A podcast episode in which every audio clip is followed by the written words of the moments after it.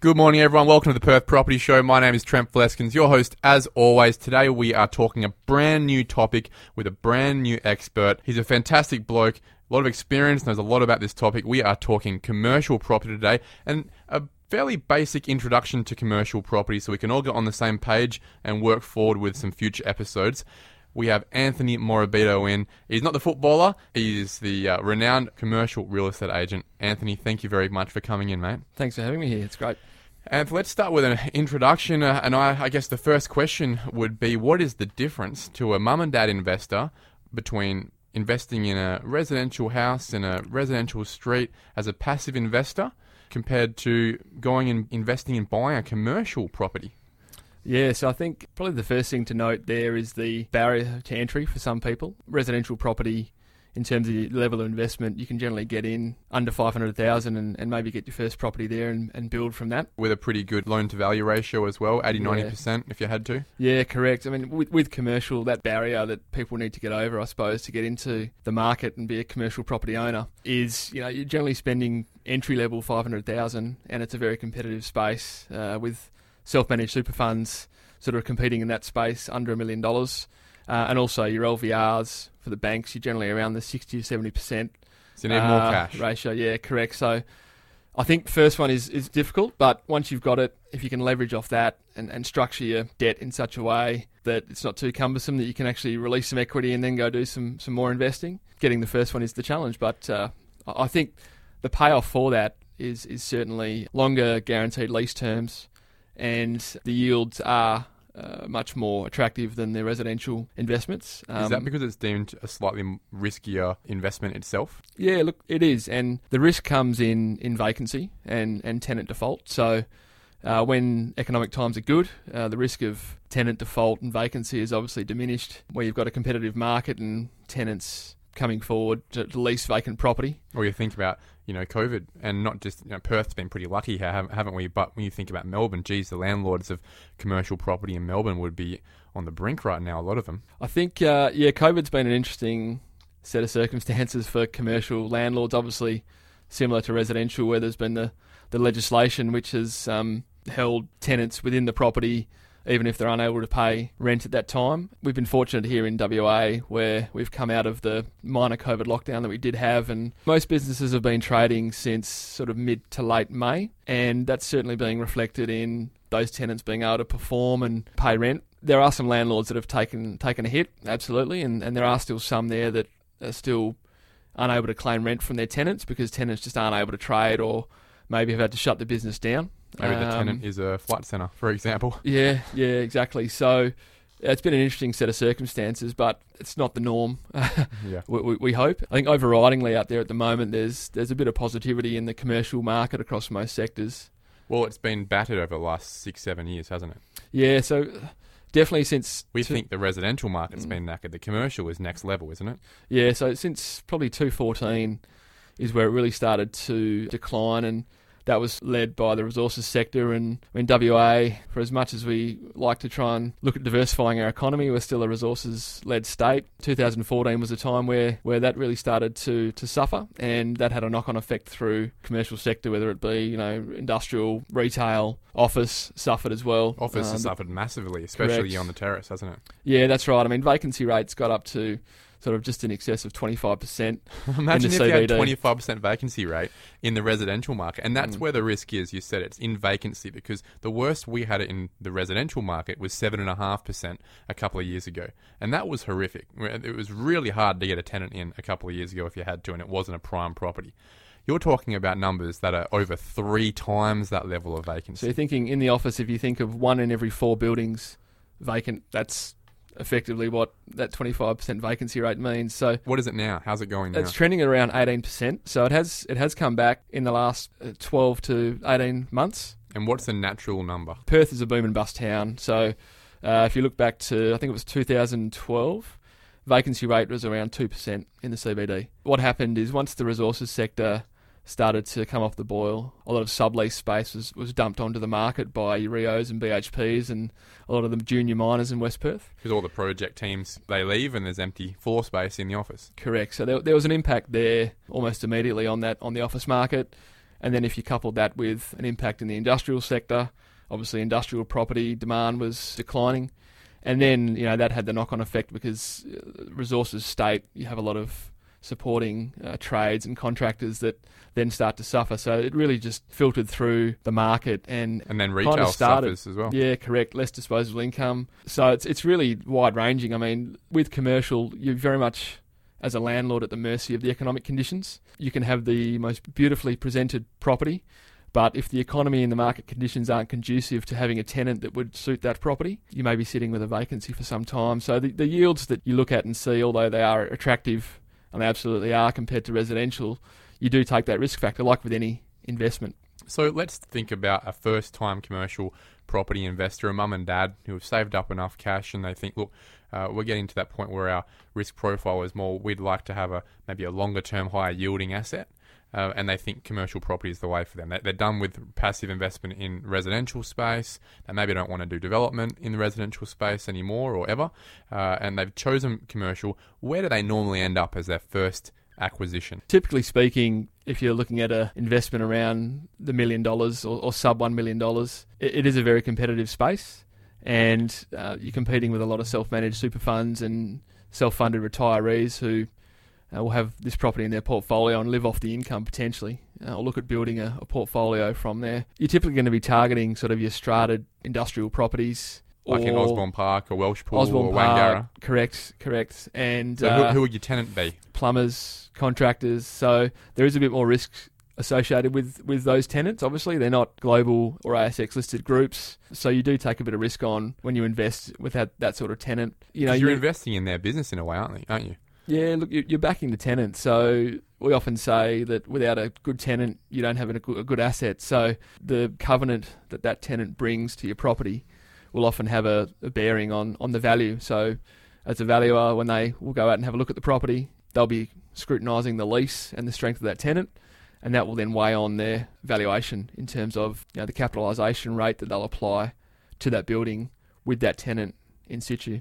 Would you recommend that uh, novice commercial investors get into uh, cafes and uh, small retail on on cafe strip because it's a bit- popular- probably a bit cheaper to get in smaller Yeah. spaces, right? That's certainly been a very popular investment class for first time or mum and dad investors over the years. It's a risky category as well. Um, and through COVID and, and the economic downturn, the retail F&B have been hit yeah, significantly. I'll give the city as an example. Less, less people in the city means less potential customers. So that then impacts food and beverage operators or could be the hairdresser or barber down the road or those service-based businesses that rely on the foot traffic. And then that has an impact on them being able to pay rent and that then has an impact on the investor or property owner being able to um, collect rent and potentially pay the mortgage on the on the property. So it has been a, a popular investment class.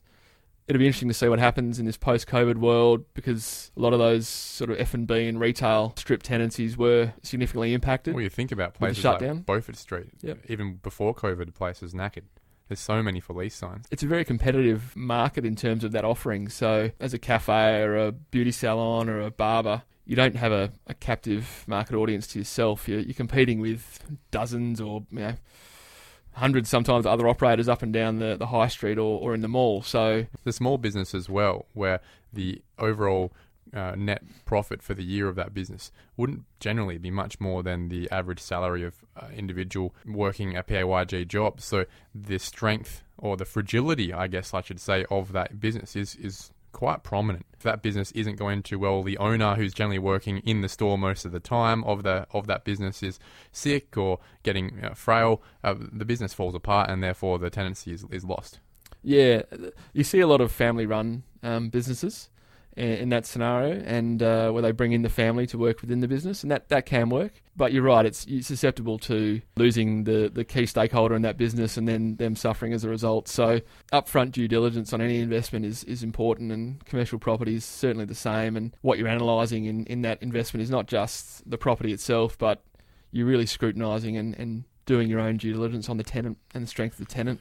The way that commercial property is valued is also quite different to residential property. Uh, with residential property, it's a lot of the time it's obviously based on the land value, the highest use of the land, whether it's subdividable or not, as well as the value of the dwelling itself. It hasn't been renovated, uh, those sort of uh, how depreciated is that asset. Uh, we compare it to next door and what sold recently, and we don't really consider the yield as an investor that often. It's more about focusing on the capital growth, and as long as the yield's pretty good, hopefully covers the mortgage, uh, then we're all pretty happy. With commercial property, it's different, isn't it? There's various methods, but effectively, if you're buying a commercial premises with a tenant in situ, you are analysing that rent and, and you're looking at that rent as a capitalised value, and that's generally how you're arriving at the, the value of the property.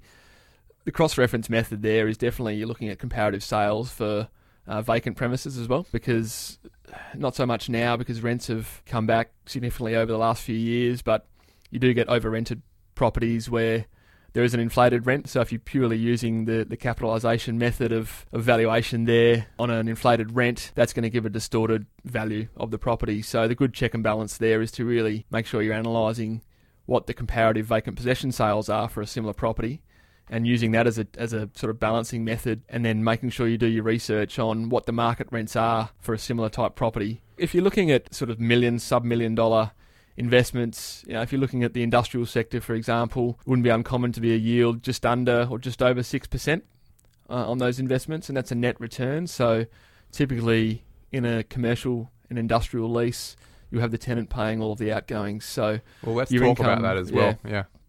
So Uh, your income is, is a net income, whereas in let's use a, a cafe or a hair salon as an example, that'd be on a retail lease. Uh, retail leases, there are some exclusions in what a landlord can recover from a tenant in the outgoings. So things like property management fees and the cost of the actual lease documentation is something that the landlord has to has to pay themselves. They can't recover those from a retail tenant, whereas in the industrial sector or office um, or medical, uh, in in the lease, the commercial lease, you can actually recover those through the outgoings. Yeah, so uh, as an example, you would have someone who's paying forty thousand dollars a year in in rent for that property. Uh, you would generally, I guess, the value would be an extrapolation of that, right? So it would, if that was a six percent yield, that forty thousand dollars, and then we're gonna that's essentially uh, the ass- the value of the asset. Is that how we're looking at it? Look, in a simplistic form, yeah. If you said, look, here's the income, it is a net income, and we're going to capitalise that at six percent or six and a half percent, whatever the market is dictating for that type of premises, with that lease term remaining, and with that type of tenant, then that's the methodology you'd, you'd use. Yeah, yeah. Hmm. But your income, your net income, is the income in your hand. So, you- I mean, if the lease is structured in the correct way, and always. Again, part of your due diligence is to scrutinise the lease and you know getting into detail around outgoings recovery and what the lease permits for. So as long as that's all in place, you you know your net income should be protected and you shouldn't be paying outgoings out of that net income in a commercial lease, but different in a, a retail where you may have a uh, a property management fee that the landlord is paying direct out of the rent. Well, let's talk about those outgoings. That's the difference as well between commercial and residential. As a residential investor, you're paying shire rates, you're paying water rates, you're paying for the uh, aircon to be fixed, you're paying for a number of fees. But with the commercial side, we as as the tenant, we pay all these things on behalf of the landlord. Why is that? That's a good question. Um, look, I, I, can't delve back through and, and say how it came about. So it, it is it is the industry norm. Uh, the operating costs are able to be recovered by um, by the landlord through the through the outgoings. So The benefit of being a commercial landlord, I guess, Look- compared to a residential landlord. it is, and uh, again, it comes back to what I was saying before about the risk profile. Sure, in, in, in commercial, you may be looking at long vacancy periods. So it wouldn't be uncommon in the market we're just coming out of to have a vacancy of six, 12 months. So I suppose looking at it as an investment opportunity, there needs to be some benefit to investing in, in commercial property, and I would say that that's certainly one of them. The recovery of those of those outgoings. Now, the flip side to that is when your property is vacant, your outgoings are much higher than you know your council rates and your insurances and water rates. Land tax potentially are certainly much higher than a residential premises. So again, that's part of the risk factor. You're you're taking that risk on, uh, and potentially you know taking that cost on through a vacancy period. And that's, uh, I guess, what a residential investor would cop anyway. It's part of their feasibility on it. Do commercial property investors invest for yield, or do they invest to ride the market and hope that the rent goes up, therefore based on that yield, the capital value goes up and then they can sell it? Or is it both?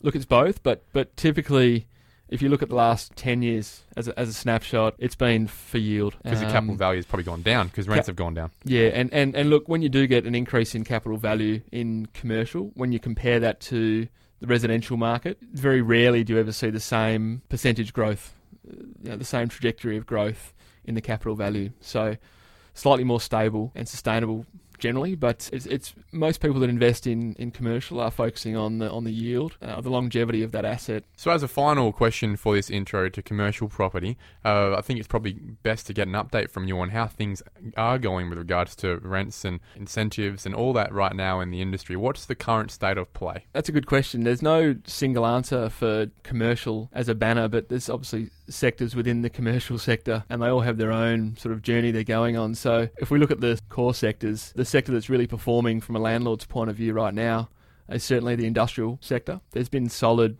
growth and tenant interest in that sector over the last 12 to 18 months. And in traditional industrial areas like Welshpool and, and Kewdale, you've seen a lot of absorption of, of stock there in a relatively short period of time. So that's been driven by the activity in the mining and resources sector, obviously. And certainly now you're starting to see the low stock levels have an impact on rents and also an impact on some of the outer industrial areas like your Bibra Lakes and Wangara, Malaga, etc. So starting to spill over into Correct. this. So Yeah. as a, as a tenant now, certainly not there's not as much opportunity for variety of, of premises that there was maybe two years ago. So that that's that market's tightening up pretty quickly. If you look at office, the the office market's obviously been hit a lot through COVID with offices shutting down. So I saw some stats come out earlier this week from the property council in terms of occupancy of people moving back into their CBD offices. So I think Perth was tracking in October at around 77%. So that's 70, 77% of businesses remobilising their people back into the CBD, which is a positive. I think we were second behind Hobart in that regard. Obviously, uh, people have been mobilising since sort of late May, June. Uh, the vacancy rate in the CBD is, is just over 18% at the moment, so that's trending in the right direction, although it's coming off a, a sort of pretty high sort of mark at around 25%, so that's heading in the right direction. What percentage does it get to before we see rates or rents increase? Yeah, well, so what you're seeing in the CBD right now is there's been a flight to quality over the last few years. So you're seeing, People are upsizing. Yeah, because, because rents have come down significantly from where they were, say, in two, 213, 214. Tenants that are comfortable to, to do so have been moving up the asset class and, and to a better quality premises. So you're actually seeing a lot of activity in that, that premium and A grade office space, and that space is, is filling. That's kind of the stuff that's that's actually moving. Whereas your B and C grade stock is, is sort of languishing behind. That's that's the one that people are moving from to sort of get themselves a better quality premises. So I think what will happen once that, that sort of premium and A grade is, is fully taken up, there'll be a bit of a squeeze on the landlords of B and C grade stock to either upgrade facilities or premises. Yeah, I, th- I think they'll have to significantly drop rents or maybe uh, demolish and and, and uh, build new buildings, which isn't always feasible. So, so the office market's going yeah going okay. Um, COVID aside, uh, retail's actually bounced back relatively positive, uh, positively post COVID. I think we're seeing even you know cafes and small personal service retailers trading quite well. I mean, they're, coming off a low base of rents, so the rents have come down over the last few years, and there's opportunities for tenants now to get in at a relatively economical rent and, and build their business. So that's that's a positive. We'll wait and see what happens in I think March when the whole JobKeeper stimulus comes off to see how many how many survive and Well, yeah, there's a lot be of test. small businesses I've spoken to where this has really just been profit, the JobKeeper for them. Since May, they've been operating nearly normally, but they've been getting uh, thousands of dollars a week extra in, in incentives, really, to keep a business open that they would have anyway. and a lot of them have got challenges like they are open but they can't get people to come and work in their in their cafe. So it's it's been a bit surreal again here in WA because there is like there's a lot of positivity in in the marketplace like right now. But also I think a lot of people have got their eye on sort of early next year and what happens once the stimulus does come off. But yeah a lot of cafes struggling to get people to come and come and work or come back to work because of the um, the stimulus there. So Anthony, thank you very much for coming in, mate, and chatting commercial property. It's our first ever commercial property episode. I hope that the listeners have found this really insightful because I certainly have, and I definitely think we need to have you back in to discuss some more detailed uh, information. Really start to dive, you know, much deeper uh, into the different sectors you can invest into and why, and, and the pitfalls, the risks, the opportunities for them. So thank you very much for your time, mate. Thanks, it's been a pleasure.